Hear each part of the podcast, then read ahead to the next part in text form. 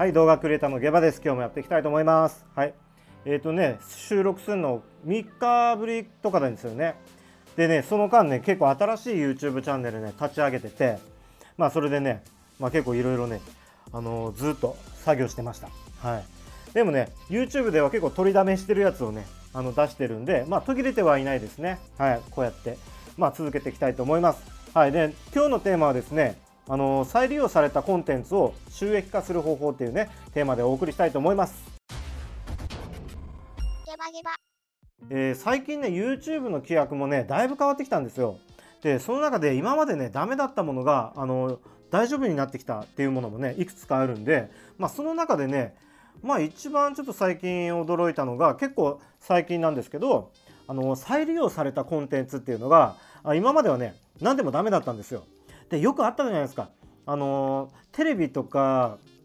あの画面の端っことかにあのこっちはなんか「ドラゴンボール」とかこっちはなんかね違うアニメのキャラクターでほんと小さい枠のところでワイプであのあのダウンタウンとか出してるバラエティ番組とか出してるやつとかよくあるじゃないですか。あれもあれはねちょっとだいぶグレーなんですけども他にもねそういうのが結構あってねあの例えばサッカーとかサッカーの特集とかあるじゃないですか。あれも本当はダメです。で、でもね、本当あれを使っていい方法っていうのがあるんですよ。あの収益化できるっていう方法があるんですね。で、それを、えー、ご紹介していくと、あの例えばね、引用っていうものだったらいいんですよ。引用。で、引用というのはあの自分の表現になってればいいんですね。例えばその他社のコンテンツがメインになってるんじゃなくてそれに解説独自の解説を、えー、加えることですね。であくまでその他社のコンテンツがあのサブ的な役割としてですねその少しだけ利用するっていう場合にとどまればあの引用っていうものに適用されるんですよ。それはまだ OK なんですよ。でまあねそのプロレスとか格闘技とかそのね音楽とかはまあ音源も入ってますねそれは結構ねきついですね。うん、なんでその YouTube 上ですね YouTube 上で批判とかはもちろんダメですけどあの他社が作った、えー、作品ですねそれに解説を加えることだったら OK なんですよ。えー、これはね実際の YouTube の公式で発表されてるものなんで全然グレーでも何でもないです。これはやってもいいっていうことですね。でこれが今までダメだったんですよ。でね他にはですね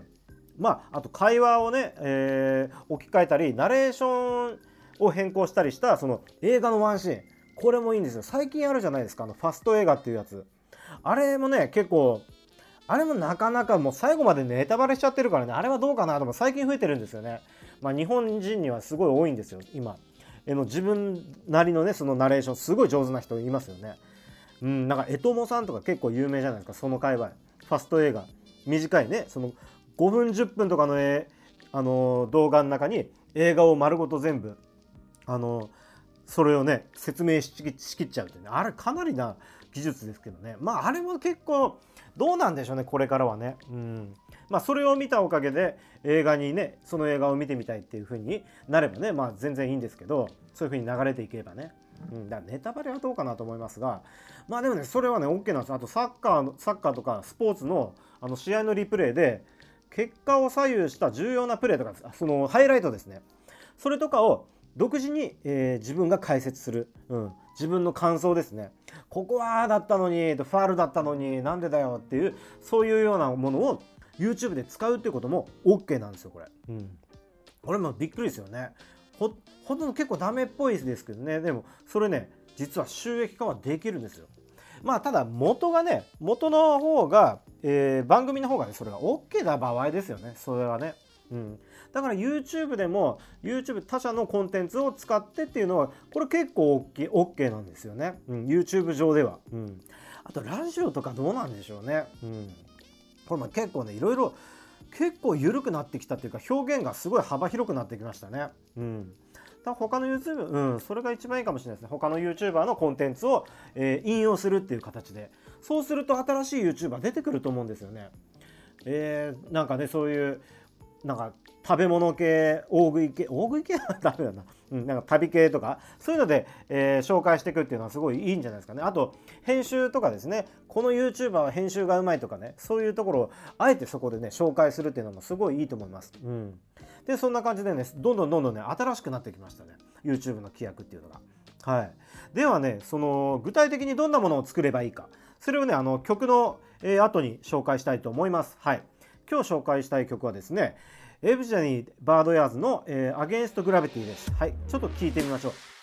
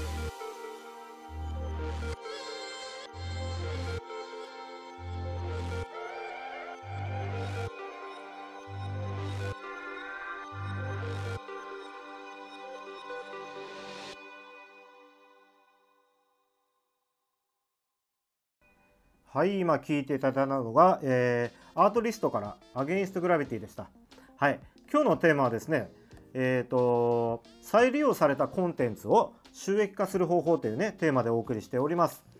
はい。えっ、ー、とね、このね、これ、規約がね、だいぶ変わってきたんですけども、まあ、だいぶ緩くなってきましたね。その表現、表現がね、すごいしやすくなってきた。はい。でね、逆に、その、やったらダメなこと、え、収益化できないこと、え、それをね、えー、言っといた方がいいですよねこれはね。例えば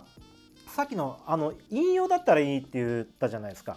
だけどもそのオープニングとエンディングそれも、まあ、いつも一緒それも OK なんですけど中身ですね。中身が、えー、いつも再利用されてるもの、えー、何も工夫加えられてない、えー、独自の見解を得られあの表現してないものそういうものはあのダメなんですよ。できないんですよ。うん、なんでね他にもね、えーまあテレビはもう完全ですね。ダメですね。そういうのはね。うん。あと短めのそうですね、えー、例えば、えー、他にはね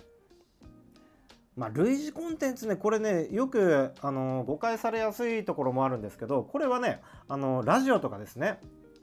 あ OK あの著作権 OK なラジオとかそういう音声コンテンツですね。それだとあのやっぱ字幕とか入れた方がいいですね。テロップとか、うん、テロップとかそう他にもあの画像をね止まってても実はあのあのキンコン西野さんってあの最初静止画だけでラジオ自分の Voicy のやつだけを出してたじゃないですか。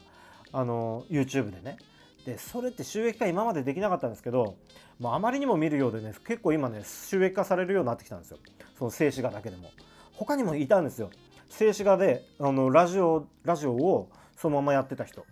YouTube に上げた人、えー、静止画でね。それでねそれも収益化になってる人。中にはいるんですよね。なんで今まで完全静止画はアウトだったんですけど今ね OK になったんです。またも最近良くなったんですよね。それはできるようになったんですよね。うん。あとそうですね。やっぱあの実況ですね。あの PDW さんっているじゃないですか。あの世界一の YouTuber であのゲーム実況有名な人ね。スウェーデンの方。あの人みたいに、えー、自分の独自の見解であの実況チャンネル、うん、やってみるっていうのはすごいいいですね。だってこれねこのたまたま今日ねあの YouTube 研究して見てたんですけどえっ、ー、とその PDB さんが日本のねあの JRA 公式公認の、えー、なんかまあ競馬ですね。パロディ競馬。もうアホアホ動画なんですけどまあそれを見て PDB さんがすごい面白おかしく解説するっていうのがあったんですが、まあ、そのままそれも画面もそのまま出し出してたしで PDB さんも出しあの喋ってね。で次はオチどうなるんだとかそれもぜあのネタバレも全部しちゃっててね。でもそれそれを見てねみんな面白がるんですよね。そしてそっちのコンテンツっていうかその商品にあの誘導できるんでまあ結果オーライですよね。そういうふうに、えー、そういう自分でその動画自体をあの自分のオリジナルのコンテンツとして作れるものですね。それが再利用してもいいっていうものことなんですよ。そのそれが答えですね。だから例えばスポーツ版の PDUS なので、あの実況自分自分なりのあのスポーツとか、えー、見解でねあと漫画とかも、うん、漫画とかもねそれもすごい面白いかなと思いますね。だから他の例えば料理系 YouTuber とかのね、えー、それを見ながらとかそれでなんか自分の見解とか言うのも面白いと思いますね。そういう実況していくっていうのも。うん、あとアイドルとかもすごいいいと思います。アイドル実況をするっていうのもね、うん、自分のオタク的な見解とかさ。そういうふうに言うと結構参考になるかもしれないですよね。まあ音楽は本当に結構あのこれはねデリケートなんでね。音楽音源はねあんまり、うん、それはなかなかロイヤリティフリーなものじゃないと結構難しいことがあるんですけどだからアイドルとかはすごいいいと思いますよそれは、うん、アイドル評論とかめちゃくちゃいいんじゃないですか。僕できないなアイドル評論はな。うん。あこれいいですね今思いつきました。うん。それもいいかもしれないです。アイドル評論。うん、それは OK です。ただねこれ知ってる人なかなかいないんですよ。YouTube 公式であの発表されてるのにもかかわらず他のなんか YouTuber、えー、Twitter とかでさノートとかで売って YouTube 攻略とかなんか YouTube ロジック謳ってる人とかいるじゃないですか。ああいう人たちって結構あの顔出ししてない結構グレーな動画で結構数稼いでる人が結構多いんですよね。他にだってそういうんだったらあの自分で顔出ししてた方が得じゃないですか。でも顔出ししてないっていうのは結構それなりの理由があるんですよね。まあゲーム実況してる人ともかもいるんですけどほとんどね顔出ししてない仮面かぶってる人って結構ねあのグレーですねあの人たちはね他にはあのあのプロの人たちはねまあまあ、中にも言いますけどね自分でプロでまあ裏方なんでねあまり表で表沙汰に出さないでねあの本当にプロとしてやってる人は多いです。うんまあ、あと余談ですけども今ねあのプロの人がすごい参入してきてるんですよ、えー、YouTube にねもうよく聞かれるじゃないですか最近。でそれは何でかっていうとあのやっぱ広告収入が流れてるっていうのはねテレビよりね、まあ、それも確実にあるんですけど、あの本当の理由ってね大きい理由はの一つとしてあのやっぱコロナでねあのスタジオ収録とかできないんですよ。あと必ずその、えー、フェイスマフェイスマウス、えー、とかあるじゃないですかフェイスガードしてるやつとかクリアのね透明のやつあとこういう風にしてさガラスとかそういうのプラスチック挟んでなんか喋ったりするじゃないですか。なので結構そのスタッフさんの人数も限られるんですよね。あのスタジオ収録の場合。あと取材も結構大変なんですよ。ロケとかも。なんでそういうので結構そのプロの編集マンとか特にだからあの YouTube とかに入ってくるんですよ。あの芸能人連れてきてね、うん、でもね芸能人だからって伸びるっていうのもね結構これね違うんですよ。芸能人が自分でカメラで撮影して「はいどうも」とかやっても全然伸びない人いるじゃないですか。あれってやっぱ裏方がいないんですよ、うん、本当のプロの裏方が。で実際そこでプロデューサーとかあの放送作家とかが裏にいればその人すごい伸びるんですけど1人でピンでやるんだったらもうよっぽどもう弁が立つ人じゃないと難しいですよね。うん、なんでそういうのが裏に必ず優秀なテレビマンがいるっていう、ね、そういうからくりになってるんですよね。実際には、うん、伸びてる人はね。伸びてる芸能人チャンネルはね。うん。なのでそういうふうにあのプロの人たちがねいっぱいこぞってやってきてるんでだからねそこであの12年でね動画編集者って名乗ってる人たちもいるいますけどもかなり本気でやんないとですね。うん。だからまあ本さ段階としてもうウェディングぐらいのねプロとしてウェディングの編集できるぐらいでまあ最初の段階ではそれはいいと思いますけども本当にねあのこれから動画編集者っていうふうにあの名前をつけてね、えー、仕事していくんだったらもっともっともっともっとあのプロの下で働けるようにならないと、うん、これからは生きていくのはすごいそれだけで食っていくのはすごい大変かもしれないですね。はい、ではでは今日はねあの再利用されたコンテンツをね収益化する方法っていうね、えー、お話をしてみました。だからね結果としてはその実況ですね実況として自分の独自のあのあのかええ自分の独自の、えー、何解説ですね、うん、独自の見解ですね。それを元にした、えー、オリジナルのチャンネルだったら OK ということです。はい。では今日はこんな感じで長々と話してしまいましたけどはい。また次回の動画でお会いしましょう。じゃあね。